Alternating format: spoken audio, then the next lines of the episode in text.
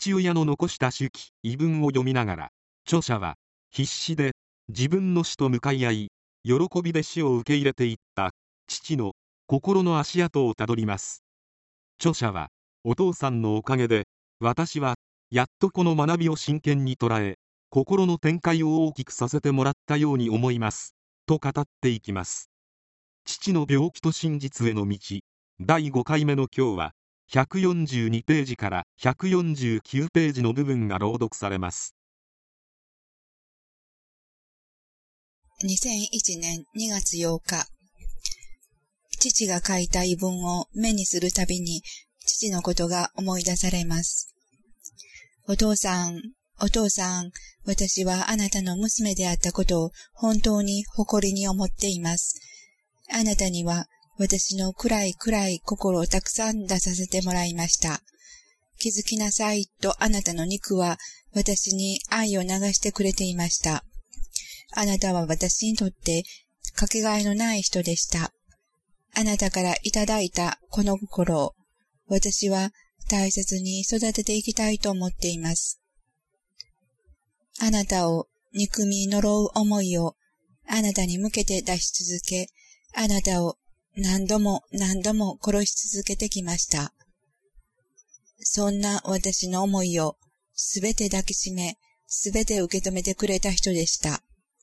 自分のその肉体の終える苦しさ、不安を私たちにはできるだけ感じさせまいと思い、必死で自分の死と向かい合い、そして自分の死を喜びの心で受け止めていける心境にあなたはなられました。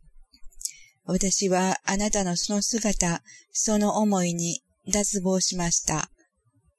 あなたのおかげで、私はやっとこの学びを真剣に捉え、心の展開を大きくさせてもらったように思います。あなたはよく、人間は自分の死ぬ時にその人の人生が決まる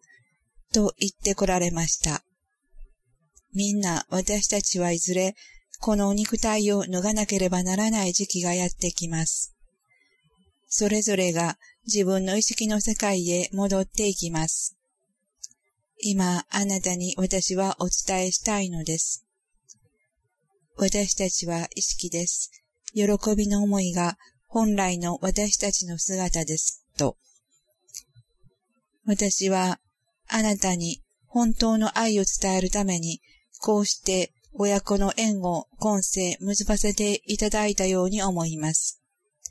そしてあなたはそのお手伝いを私にたくさんたくさんしてくれました。私たちはお互いに気づき合い、そして真実に目覚めていくために、このように肉体を持たせていただいた幸せな意識であることを、私はこの心でようやく知り始めました。お父さん、今世親子の縁を持たせてもらって、私はとても幸せでした。あなたの心を私は忘れません。肉体を終えても、なお、このように、あなたと語り合える私は、とても幸せです。私たちは意識でした。永遠に存在する命、喜びの存在であることを私はあなたにお伝えしたいと思っています。共に共に学んでいきましょう。私に愛をたくさんたくさん投げかけてくださって本当にありがとうございました。私もこの肉体を脱ぎ捨てるとき、肉体細胞よありがとう、みんなみんなありがとうと言ってその思いを心に抱いてこの肉を静かに終えていきたいと思っています。どのような死を迎えるか、私にはまだまだわかりません。しかし、この学びを進めていく中で、自分の死を見つめ、喜びの人生を歩いていきたいと思っています。お父さん、今世ありがとうございました。このようにして、私は父の意識とともに学ばせていただきました。人は死ということに真向かいになって初めて自分を振り返ると思います。父の現象は自分の中に確かに芽生えていっている真実への道を自分自身さらに確実なものにするためのものであったと私は理解しています。父の意識とともに学ばせていただいた数ヶ月間は私自身にとって大変大きな意味合いがありました。それは肉という器を持っている私たち人間にとって、その器の意味とは何かということ、そして器を捨てたとき、その中身がどんな状態であるのかということ、そういったことが器を持っている間に自分の心で知っていくことの大切さをしっかりと心で感じられた現象だったのです。さらに、父が肉を脱ぎ捨ててから棺に収められ、ダビに付されるまでの間に、私を通して語ってくれた父の意識は、私自身に大きな衝撃を与えました。まさに、それは私が意識の展開の著についた現象となりました。人間は意識だ。死んで数時間しか経っていない父に思いを向けることで、私の心はそうはっきりと感じました。同時に自分の学びに対する姿勢も甘かったと思わざるを得ませんでした。肉を本物とする思いからは、死というものは非常に重い現象です。死を意味嫌う心があり、絶えず先送りにしたい思いがあります。しかし、必ずみんな死の瞬間を迎えます。その現象を通して、自分の心に湧いて出てくる思いと、しっかりと真向かいになってこそ、自分自身がまた肉を持ってきた意味とか大切さ、喜び、幸せを心の底から味わえるのではないでしょうか。人間はその肉体ではない。私たちは肉体という器を持ってきただけで、器が壊れていくことが私たちの消滅にはならない。私はこのことを実生活の中で知っていきたかったのです。だから私はセミナー開催中に自分の身近な人の死に立ち会うことを予定して、その現象とともに学ぶ手はずになっていたのだと思います。設定通り、現象より学ばせていただく喜びを存分に感じさせてもらいました。父の病気とその死に至る時間は、私にとってまさにそうでした。肉体細胞の不都合から、病んで朽ち果てていく肉体細胞から、一体何を感じ学んでいくのか、7年前にはその余裕などなかった私ですが、この現象においては、死と真向かいになろうと自分の中では必死だったと思います。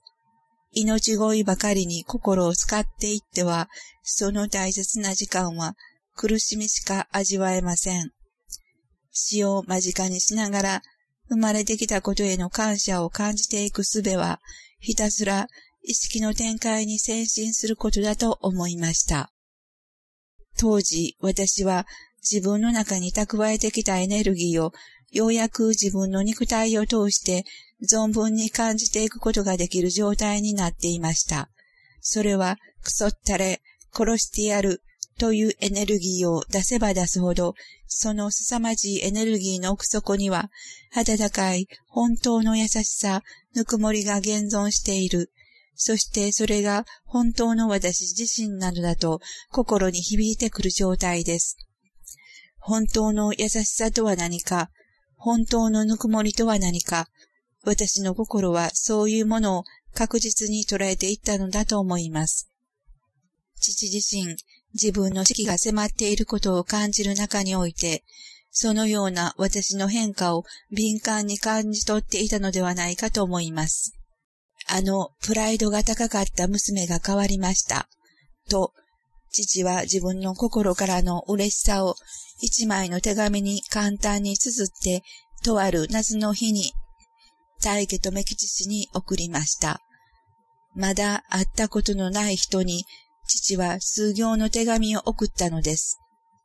もちろん父は手紙を送ったことは告げましたが、何を書いて送ったのかを私と母が知ったのは大家留吉氏からでした。そして、この娘を変えた大家留吉氏にお会いして、一言お礼を申し上げたいという父の思いは、大家留吉氏に伝わっておりましたが、それも結局は父の体の調子から実現しませんでした。こちらから希望したのにもかかわらずに、こちらの都合でお約束を果たせませんでした。申し訳ありませんでした。と、父は電話を通じて、そのように大家留吉氏と短いやりとりがあっただけでした。